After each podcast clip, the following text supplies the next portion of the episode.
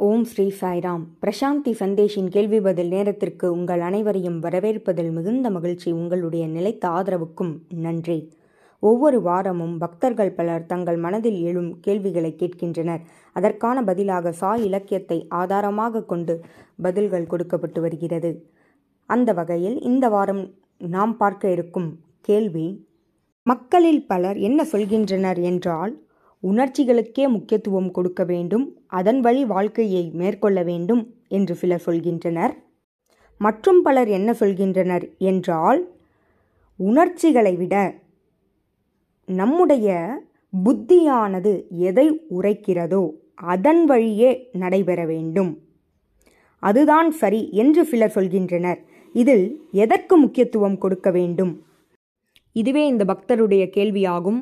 உண்மையில் சொல்லப்போனால் இன்று பலரும் வாழ்க்கையில் உணர்ச்சிகளுக்கு முதன்மையான இடம் கொடுத்தே வாழ்கின்றனர்.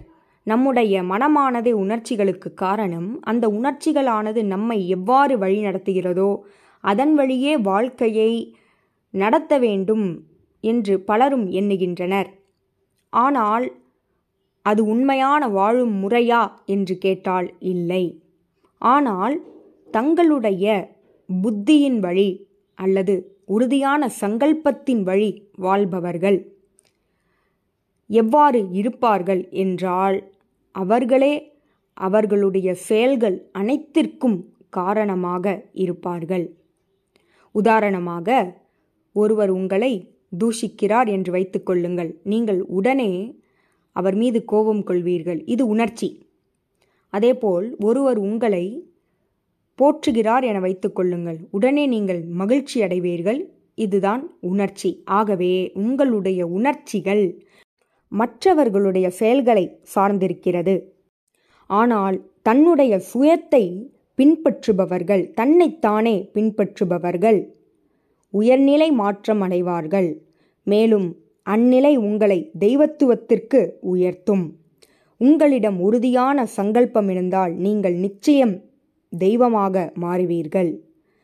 நீங்கள் தெய்வமாக மாறிவிட்டீர்கள் என்றால் பிறகு வேறு எதையும் அடைய வேண்டிய அவசியமில்லை. அந்நிலையில் எந்தவிதமான துன்பங்களும் உங்களிடையே இருக்காது. ஆகவே யார் ஒருவர் தன்னுடைய சுயத்தை சார்ந்து செயல்படுகிறாரோ அவர் ஆனந்தத்தில் திளைப்பார் மேலும் அதுவே அவரை விடுவிக்கும். அதுவே அவருக்கு விடுதலையை பெற்றுத்தரும். சுயத்தை சார்ந்து வாழ்பவர்கள் விதியை எப்பொழுதும் குறை கூற மாட்டார்கள். ஏனெனில் அவர்களுக்கு தெரியும் இங்கு நடந்த அனைத்திற்கும் அவர்களே காரணம் என்று. ஆகவே ஒவ்வொன்றிற்கும் காரணம் தான் என்பதனை அறிவார்கள். ஆகவே உயர்நிலை மாற்றத்தை அவர்கள் எய்துவார்கள். இந்த சுயத்தை சார்ந்து வாழ்வதுதான் மனசாட்சியை சார்ந்து வாழ்வதுதான் உயரிய சாதனாவாகும். ஆகவே மனிதனானவன் இப்பூமியை சொர்க்கமாக மாற்றலாம் இந்த சங்கல்பத்தின் மூலம். இந்த சங்கல்பத்தையே இந்த உயர்ந்த எண்ணத்தையே நம்முடைய ஆன்மாவிலிருந்து வெளிப்படும் செய்தியையே ஒருவர் வாழ்வாக மாற்ற வேண்டும். அதனையே ஒருவர் பின்பற்ற வேண்டும். அதுவே வாழ்க்கையில் உயர்நிலை மாற்றத்தை கொடுக்கும். நன்றி. அடுத்ததாக இருநூற்றி பன்னெண்டாவது கேள்வி. இவர் எதை பற்றி கேட்டிருக்கிறார் என்றால் விதியை பற்றி கேட்டிருக்கிறார். நம்மில் பலர் பல செயல்களுக்கு விதியை கை காட்டுவார்கள் அதனை குறை சொல்லுவார்கள். இவ்வாறு மூட நம்பிக்கையாக இருக்கக்கூடாது. நீங்களே உங்களுடைய வாழ்வின் தலைவர் என்பதனை புரிந்து கொள்ளுங்கள். விதி என்பது எதிர்காலமாகும்.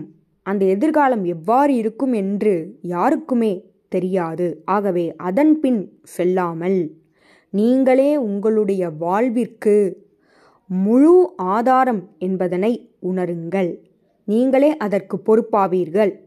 எந்த விதத்திலும் விதி அதற்கு பொறுப்பில்லை. உங்களுடைய செயல்களே உங்களுடைய விளைவுகளுக்கான காரணம். பகவான் இதனை பலமுறை கூறியிருக்கிறார்.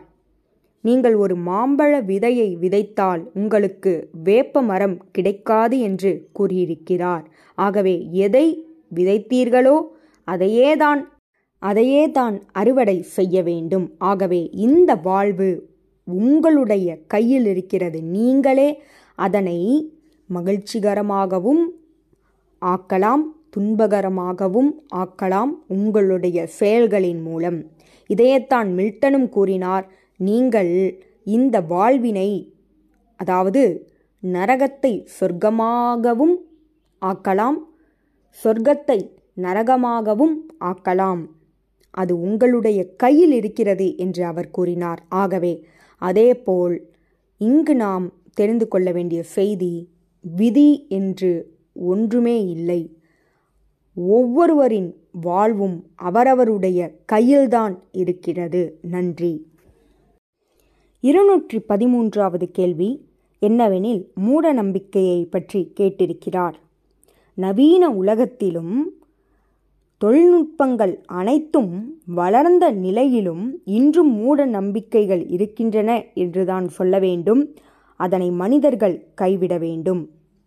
இந்த மூட நம்பிக்கையானது ஒருவருடைய வாழ்வின் அழகினை அழித்துவிடும் என்பதில் எந்தவிதமான சந்தேகமும் இல்லை. உங்களுடைய வாழ்வையே ஒரு கேள்விக்குறியாக ஆக்கிவிடும். உங்களுடைய வாழ்வில் அறியாமை மட்டுமே இருக்கும். உங்களுக்கு அங்கு விடுதலை கிடைக்காது. ஞானம் கிடைக்காது. ஆகவே மூட நம்பிக்கையானது உங்களுடைய வாழ்வினை அழித்துவிடும் என்பதில் எந்தவிதமான மாற்றமும் இல்லை. ஆகவே அதனை உடனடியாக கைவிட வேண்டும். நன்றி. இருநூற்றி பதினான்காவது கேள்வி. பகவான் எப்பொழுதும் கூறுவது நீயும் தெய்வீகமே என்று கூறியிருக்கிறார். அதை பற்றி இந்த பக்தர் கேட்டிருக்கிறார். நிச்சயம் அனைவரும் தெய்வீகம்தான். சுவாமி ஒருமுறை கூறியிருக்கிறார். மனிதனுள் மிருகமும் இருக்கிறது மனிதனுள் மனிதமும் இருக்கிறது அவனுள் தெய்வத்துவமும் இருக்கிறது என்று கூறுகிறார். இதில் தெய்வத்துவம் மனிதனுள் இருக்கிறது இது சாத்தியமா? என்று நீங்கள் கேட்கலாம். நிச்சயம் சாத்தியமே. அந்த மனிதனை எவ்வாறு அறிந்து கொள்வது? யார் ஒருவன் ஆனந்தத்தில் திளைக்கிறானோ மற்றவர்களுக்கு ஆனந்தத்தை கொடுக்கிறானோ அவனிடம் தெய்வத்துவமானது இருக்கிறது. தெய்வத்துவம் நிறைந்த மனிதனானவன் ஒவ்வொரு செயலையும் தெய்வீகமாக செய்வான். அவனுடைய செயலானது முழுமையானதாக இருக்கும் மற்றவர்களுக்கு ஆனந்தத்தை கொடுப்பதாக இருக்கும். எவ்வாறு மனிதனுள் தெய்வத்துவம் இருக்கிறது என்பதை அறிந்து கொள்வது?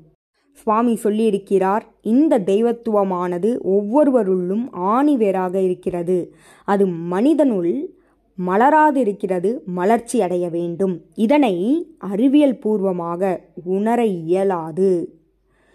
மேலும் எவ்வாறு மனிதனானவன் தெய்வத்துவமாக மாறுவது என்று கேட்டால் அவனுள் இருக்கும் வெறுப்பு குறுகிய புத்தி கெட்ட எண்ணங்கள் பொறாமை ஆகிய அனைத்தையும் அவன் நீக்கியாக வேண்டும். இந்த தெய்வத்துவம் என்பது அவ்வளவு எளிதாக அடையக்கூடிய நிலை அல்ல அது மிக பெரிய சவாலாகும். இவை அனைத்தையும் நாம் நம்மிலிருந்து விளக்க வேண்டும். பரிசுத்தமானவராக இருக்க வேண்டும். அப்பொழுது நீங்கள் தெய்வத்துவமாக திகழ்வீர்கள். உங்களுள் தெய்வத்துவமானது குடிகொண்டிருக்கிறது என்பதில் எந்தவிதமான சந்தேகமும் இல்லை. ஆனால் அதனை உணர்வதற்கு ஒருவர் ஆறு தீய குணங்களையும் விளக்கியாக வேண்டும். இன்று மக்கள் கடவுள் வேறு தான் வேறு என்று நினைக்கின்றனர். கடவுளிலிருந்து தான் வேறுபட்டவன் என்று நினைக்கின்றனர். அதனாலேயே பாபா பலமுறை வலியுறுத்துவது நீயும் தெய்வீகம் என்று வலியுறுத்தியிருக்கிறார். கடவுள் உன்னிலிருந்து வேறானவர் அல்ல என்று கூறியிருக்கிறார். உனக்கும் பகவானுக்கும் இடையே எந்தவிதமான பாலமும் இல்லை என்று கூறியிருக்கிறார்.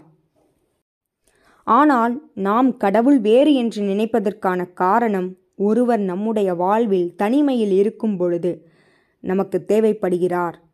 நமக்கு பாதுகாப்பை அளிக்கிறார் என்று நாம் நம்புகிறோம். ஆகவேதான் கிறிஸ்துவத்தில் கூட இறைவனை அப்பாவாக கருதுகின்றனர். ஆகவே பகவான் கூறுவதைப் போல நாம் அனைவரும் திவ்யாத்ம ஸ்வரூபம் என்பதனை உணர வேண்டும். பகவத்கீதையில் பகவான் கிருஷ்ணர் கூறுவது என்னவென்றால் அனைவரும் தெய்வீகத்தின் தெய்வீகத்தின் பொறிகளே என்று கூறுகிறார். ஆகவே மிக தெளிவாக நாம் தெரிந்து கொள்ள வேண்டியது நம்முள் தெய்வத்துவம் இருக்கிறது நிச்சயம் இருக்கிறது. ஆனால் அதனை நாம் உணரவில்லை. அதனை உணர வேண்டுமென்றால் சதா சர்வ காலமும் நாம் இறைவனை நினைக்க வேண்டும் கடவுள் நம்முள் இருக்கிறார் என்ற விசுவாசம் வேண்டும். அதுவே நம்மை தெய்வத்துவத்தை உணர வழிவகுக்கும். பகவான் பல உதாரணங்களை கொடுத்திருக்கிறார். மன்சூர் சாக்ரட்டிஸ் இவர்கள் அனைவரும் தான் தெய்வீகம் என்று பிரகடனப்படுத்தினர்.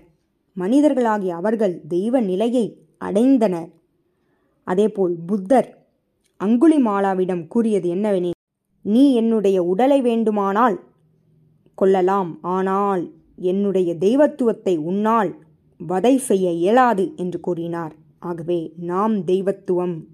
இதனை நாம் முதலில் நம்ப வேண்டும். நம்முள் தெய்வத்துவம் இருக்கிறது என்ற விசுவாசத்தை கொள்ளுங்கள். நிச்சயம் தெய்வீகத்தை அறிந்து கொள்ளலாம். நன்றி. இதுபோல பல கேள்விகளோடு உங்களை அடுத்த வாரம் சந்திக்கிறேன். ஜெய் சாய்ராம்.